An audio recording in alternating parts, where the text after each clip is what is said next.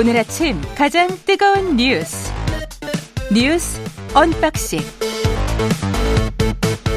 네, 뉴스 언박싱 시작합니다. 민동기 기자 김민하 평론가 나와 있습니다. 안녕하십니까? 안녕하세요. 예, 김정은 어, 북한의 김정은 위원장이 오늘 북러 정상회담을 할 것 같습니다. 그죠? 네. 근데 장소가 조금 바뀐 것 같습니다. 예. 어, 러시아 그 보스토치니 우주기지에서 정상회담을 할 것이다. 언론들이 이렇게 보도를 하고 있는데요. 어, 우주기지에서? 네. 예. 이 블라디보스토크로부터 북쪽으로 한 1,500km 떨어진 곳이고요. 우주기지라는 점이 상당히 상징적인 그런 장소인 것 같습니다. 일단 무기 거래하고 군사 기술 협력이 주된 의제로 일단 예상이 되고 있는데요.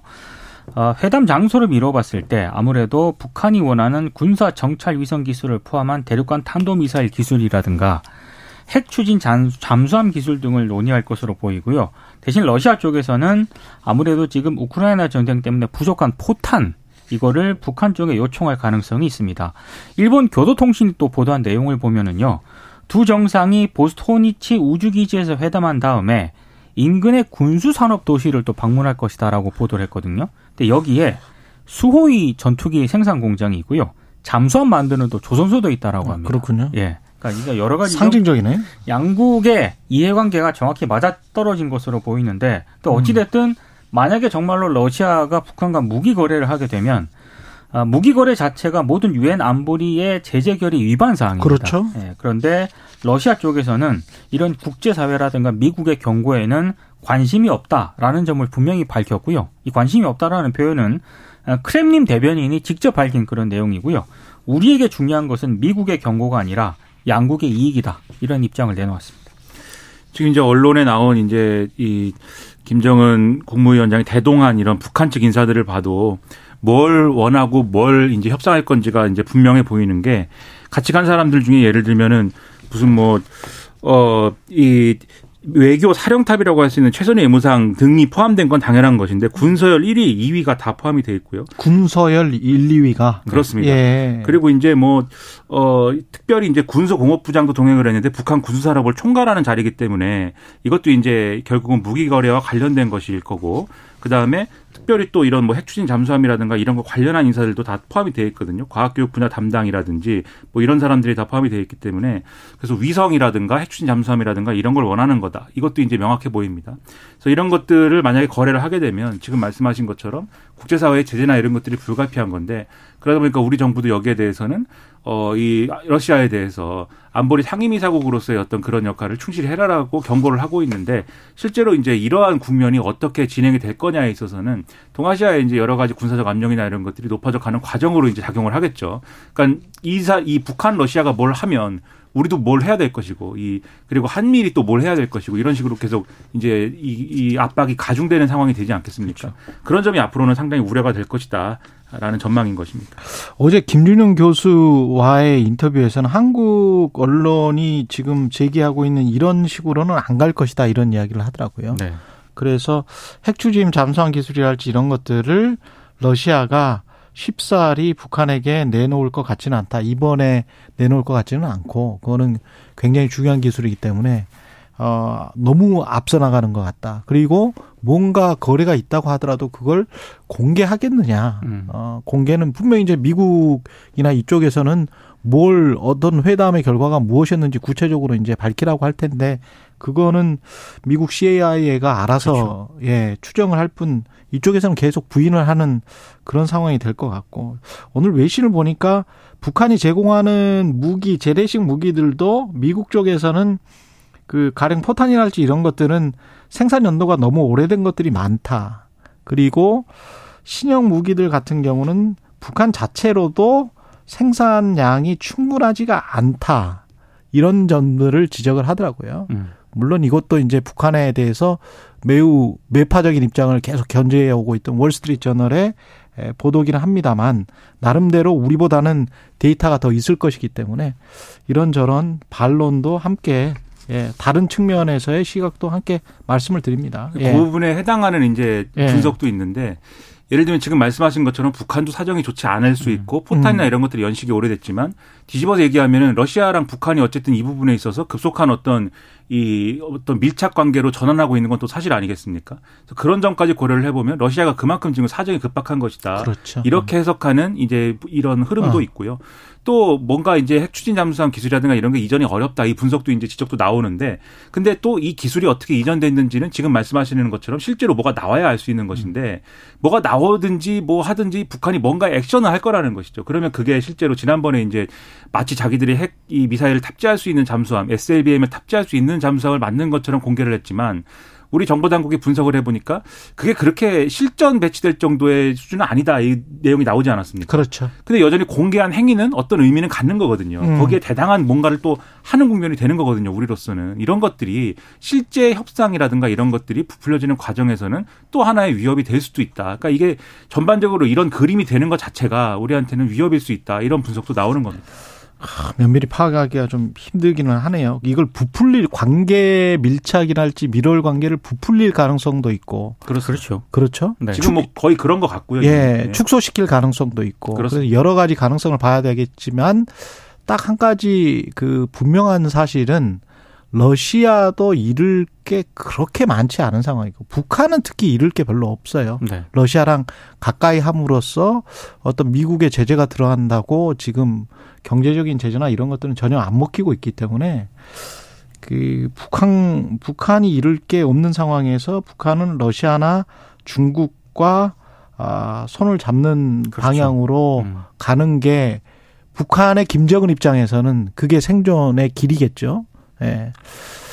아, 이뭐 평화회담이나 이런 거는 뭐 아, 당분간 뭐, 어려울 것 같습니다. 그렇죠. 네. 예, 그냥 뭐, 없는 거네요. 지난번에도 예. 한번 말씀드렸는데 북한 러시아가 가까워지면 사실 중국 입장에서 좀 곤란한 부분도 있어요. 곤란한 음. 게 있어요. 그래서 예. 역으로 얘기하면은 이런 밀착 관계에서 예를 들면 레버리지가 북한이 생- 확보를 하게 된다면 중국하고 관계가를 또 가는 쪽으로 이제 바꿀 수도 있는 그렇지, 것이죠. 그렇지. 그래서 그런 것까지 다 고려를 하면은 예. 우리한테는 좋은 건 없다. 사실 네. 북한하고 러시아는 더 이상 잃을 게 없는 그런 상황이잖아요. 그렇죠. 하지만 중국은 잃을 게 많습니다. 아, 중국은 잃을 게 많기 굉장히 때문에. 잃을 게 많습니다. 그래서 지금 어정쩡한 스탠스를 취하고 있는 것 같고요.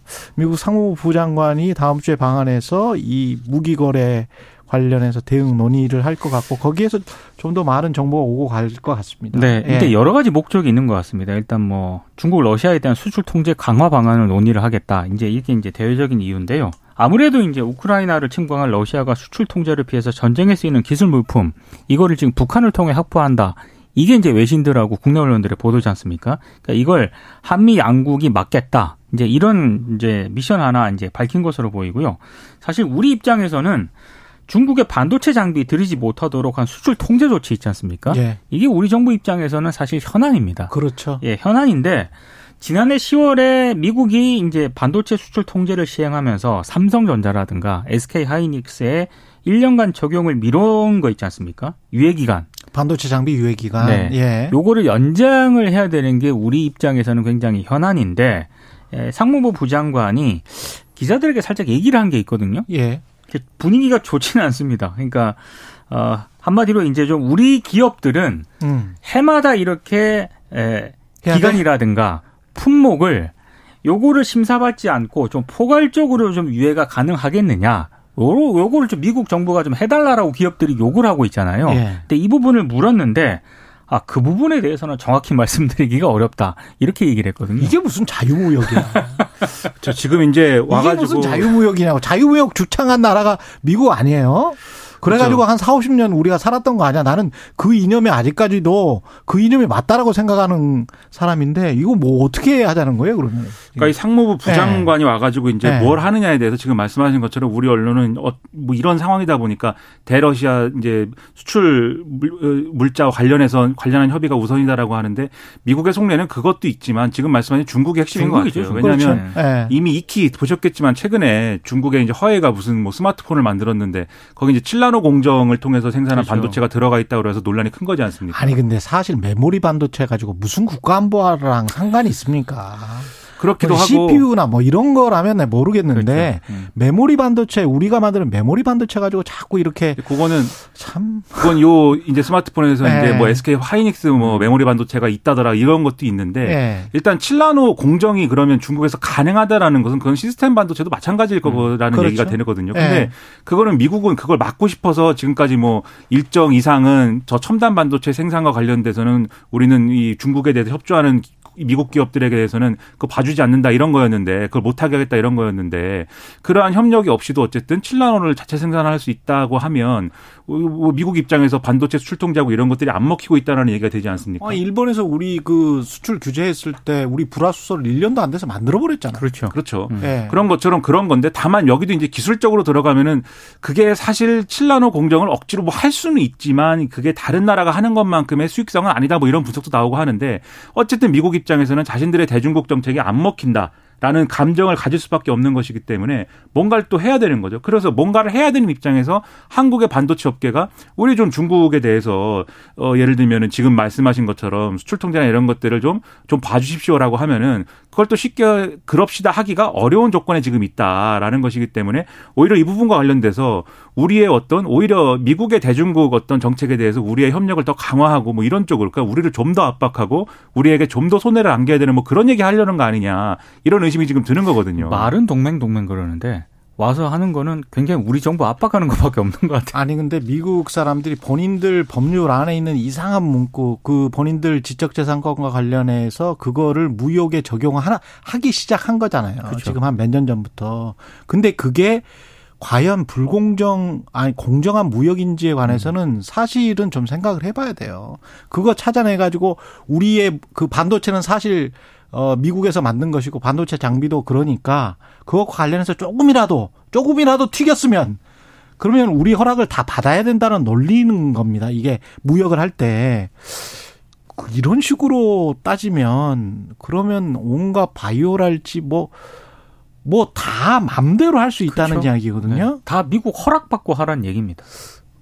그, 그러면 과학기술 우리가 처음에 종이 만들고 이런 텍스트 만들고 그건 뭐 체륜이랄지 우리 뭐 직지심경이랄지 뭐 이런 거부터 뭐 가, 가야 되는 겁니까? 금속, 아니 산업혁명 금속환자 나오고 뭐 직지신경 넘어간 거 아니에요? 넘어간 거 넘어간 겁니까? 팔만 대장경 아니, 나오고 아니 조금 좀 무리하다. 많이 무리한 것 예, 같습니다. 예. 무리하다. 과거에 했던 대로 좀 해줬으면 좋겠다. 이건 좀 무리한 조항들 끄집어내서 전반적으로 보편적으로 세계 무역에 적용하려고 하고 특히 한국이 타격을 많이 입고 있는 상황이 아니 동맹인데 진짜 동맹 봐주는 거 없네요, 네. 진짜. 예. 환율이라도 봐주든지, 예, 뭘좀 통화 수합이라도 해주든지. 아휴, 오늘 오전 7시 20분 강원 고성군 평지 지역에 호우경보 발효됐고요. 기상 상황 계속 체크하시고 차량 운행 주의하시기 바랍니다. 침수 위험이 있는 지역 접근하지 마시고요. 이종섭 국방부 장관은 사의를 표명했는데 이거는 뭐 어, 시점이 그냥 굉장히 빠르네요. 그러니까 어제 예. 용산 대통령실에서 윤석열 대통령이 주재한 국무회의에 참석을 했거든요. 예. 어, 아마 그 전에 이제 일단 사의 표명을 한 것으로 보이고요. 어제 오후에는 뭐 충남 계룡대라든가 이런 데를 돌면서 장병들에게 고별 인사를 전했다라고 합니다. 아무래도 그러니까 왜 갑자기 사의를 표명을 했을까? 민주당이 탄핵 소추를 추진하겠다라는 입장을 내놓았잖아요. 그래서 이것 때문인 것으로 일단 해석이 되고 있습니다. 왜냐하면 탄핵 소추안이 국회를 통과하게 되면 헌법재판소 결론이 나올 때까지 이종섭 장관의 직무는 정지가 되고요. 사퇴는 물론이고 해임도 불가능하기 때문인데 아마 요걸 좀 미리 막겠다. 그래서 선제사이다 뭐 이런 언론들이 해석을 좀 하고 있습니다. 근데 한쪽에서는 결국에는 이번 사건의 핵심은 해병대 최상병 사건 수사 외압 논란 아니겠습니까? 근데 이종섭 장관도 그렇고 지금 대통령실에 있는 임종득 국가안보실 2차장 임기훈 국방비서관의 교체도 사실상 기정사실로 지금 받아들여지는 그런 분위기거든요. 왜 이렇게 빨리 사의를 표명하고 교체를 하려고 할까? 네. 이게 지금 의혹입니다. 그러니까 예. 공교롭게도 이 최상병 사건 수사 보고 라인에 있었던 인사들 아까 임종덕 국가안보실 2차장, 임기훈 국방비서관, 그리고 이종석 국방부 장관 이 세 사람 모두 한꺼번에 이제 물갈이가 된다는 그런 얘기인데 그래서 꼬리 자르기 아니냐 이런 비판도 나오고 있습니다. 이거 특검을 추진하더라도 대통령이 또 거부권 행사하면 특검도 못 하는 거죠. 뭐 그죠. 특검을 거부권 행사하고 뭐 네. 그런 일들이 뭐 형식적으로 가능할 수 있겠는데 국정조사에서도 지금 현직이 아니니까 그렇게 되면 예. 근데 이 사의를 밝혔다 그러니까 이 맥락이 뭐, 뭔가에 대해서 지금 말씀하신 그런 맥락인 게 훨씬 더 분명하지 않느냐 싶은 게 그러니까 지금 말씀하신 국가안보실 2차장하고 국방비서관하고 다 교체된다는 얘기는 이미 훨씬 이전에 나온 것이고 이, 이 보도를 통해서 다 알려진 사실이고 그다음에 이 이종석 국방부 장관은 교체 대상이고 후임은 신원식 의원이다라는 것도 이 자리에서도 몇 번을 말씀드리고 그것도 이미 기정사실화된 사안이었습니다. 예. 근데 이제 단지 교체하려면 왜 교체하는 거냐에 대한 설명이 필요한데 이 시기에 이런 방식으로 국방 라인을 다 국방 안보 라인을 교체한다는 거에 대해서는 지금 말씀하신 대로 해병대 그 사건 때문에 뭐 그게 꼬리 자르기든지 어떤 것이든지 아니면 여당 일각에서는 지금 불만도 있다고 하거든요. 이종섭 장관이 그런 어떤 부적절한 처신 때문에 오히려 지금 정권에 어떤 여러 가지 부담을 안기고 있는데 바꿔야 되는 거 아니냐 이런 얘기도 있다는 거거든요. 근데 그렇게 교체를 했을 때는 그 사실을 인정하는 것처럼 돼버리지 않습니까? 그러니까 이종섭 장관의 부적절한 처신인지 그때 대통령실에서 또는 대통령이 어떤 발언을 한 것인지 그게 외압으로 느껴졌던 것인지에 관해서 그 부분은 규- 좀 진실 좀 규명이 그렇죠. 돼야 되는데 그 그러니까 그래서 네. 그런 이런 얘기 나올까봐 음, 교체를 하느냐 마느냐 망설이고 있는 와중에 민주당이 탄핵을 한다고 하니 음. 이종섭 장관이 이러면 이제 예를 들면 아 민주당이 저렇게 하는 것은 어 예를 들면 울고 싶은데 뺨 때려줬다고 하는 얘기 있지 않습니까? 예. 내가 지금 뺨을 크게 맞았다고 하는 거죠. 그래서 이종섭 장관이 아이 탄핵을 한다는데 제가 탄핵 그 뭐 수추 절차에 들어가면 국방에 안위가 문제가 생기니 국방의 공백을 우려해서 예, 할수 없이 제가 사의를 표명하겠습니다. 지금 이렇게 되는 것처럼 보이거든요. 예. 근데 그게 사실 눈 가리고 아웅이고 그게 본질을 벗어나겠습니까? 그러한 행보가 지금 말씀하신 것처럼 그 이 사건이 왜 일어난 건지 애초에 의혹대로 대통령이 이 해병대 1사단장을 예를 들면 어 여러모로 아끼고 또 뭐 좋아하는 마음에 부적절하게 개입을 해서 이 사건의 어떤 법적 책임을 지는 데 있어서 무마하려고 한 것인지 등에 대해서 이 의혹이 제기되는 것에 대해서 빠져나가는 것인지 등에 대해서 앞으로 계속해서 추적해 볼 수밖에 없는 그런 사정인 거죠. 이, 이 상황은. 이건 단순한 이거는 법적인 의혹이기 때문에 그렇죠. 정치적인 의혹이 아니고 법적인 의혹이기 때문에 굉장히 큰 겁니다 사안이. 예. 그리고 국방부 장관 본인이 결재를 했습니다. 그렇죠. 예, 결제를 하고 나서 여러 가지 일이 지금 있는 것 같은데 예, 밝혀지지 않고 있습니다. 그런 얘기를 하면은 명확하게 답을 하지 않고 그냥 멋있게 탄핵을 당하면 국방이 문제가 생기기 때문에 사의를 표명한다. 제가 볼 때는 정직하지 않은 태도거든요. 그 이전에 음. 다 보도가 됐는데 왜 이렇게 하는지 모르겠고 후임이 신원식 의원인 것도 저는 잘 이해가 안 됩니다. 그렇죠. 왜냐하면은 그동안 너무 극단적인 발언 그리고 음모론에 가까운 어떤 주장들 예를 들면 지난번에 잼버리가 엉망이 되고 했을 때 전북연맹이 이 화장실에서 성, 성추행 사건이 일어났다고 해서 이제 퇴소를 하잖아요. 예. 그때 신원식 의원이 어떻게 주장했냐면은 이게 민주당까지 다 결합이 된 어떤 음모이다. 잼버리 사태를 반 국가적인 어떤 행위를 통해 가지고 망신을 주려는 거다. 이런 주장도 막 한 인물이거든요. 그런 인물이 국방부 장관이 되면은 국방이 잘 운영이 되는 겁니까?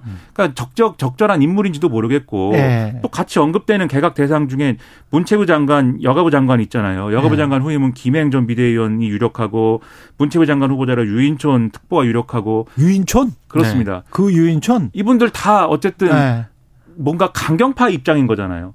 그러니까 그렇죠. 모든 장관을 다 강경파, 전사 이미지로 채우면 그 강경파라기보다는 뭐 유인촌 장관 같은 경우는 이명박 정부 때 굉장히 무리를 일으켰던 네. 장관을 하면서 네. 그리고 김행 같은 경우는 강경파 친윤 그냥 대표적인 친윤 제가 강경파라고 네. 얘기하는 거는 네. 그런 개파 구분이라기보다는 방송에 나와서 하는 어떤 그런 주장이라든가 예. 이런 것들 종합해 봤을 때 국정을 위해서 예를 들면 원, 원활하게 다른 부처와 협의를 한다든지 또는 야당을 뭐 설득을 한다든지 이런 아, 데 쓰이는 측면에서. 이런 데 쓰이는 칼이 아니다. 이 칼들은 아. 싸우는 칼이지. 그러면 예. 국정을 다 이렇게 싸우고 전쟁 치르듯이 하는 방식으로 제대로 운영이 될 수 있을까라는 의심을 들게 하는 이런 인사거든요. 이런 방향이 맞는지에 대해서 재고가 필요하다는 겁니다. 대통령을 위한 어떤 전사, 그렇죠. 수사 그렇죠. 이 사람들이 전면에 배치되고 있는 것이 아니냐. 실제로 윤석열 대통령이 예. 국무위원들 좀 나가서 싸우라 이런 그런 취지의 이야기를 발언을 했었죠. 예. 했기 때문에 예. 앞으로 이제 개각이라든가 이런 것도 상당히 아까 김민하 평론가가 얘기한 강경파들이 많이 좀 그 맥락일 수 있겠네요. 네. 예, 여기까지 하겠습니다. 뉴스 언박싱 민동기 기자 김민하 평론가였습니다. 고맙습니다. 고맙습니다. KBS 1라디오 최경련의 최강시사 듣고 계신 지금 시각 7시 42분입니다.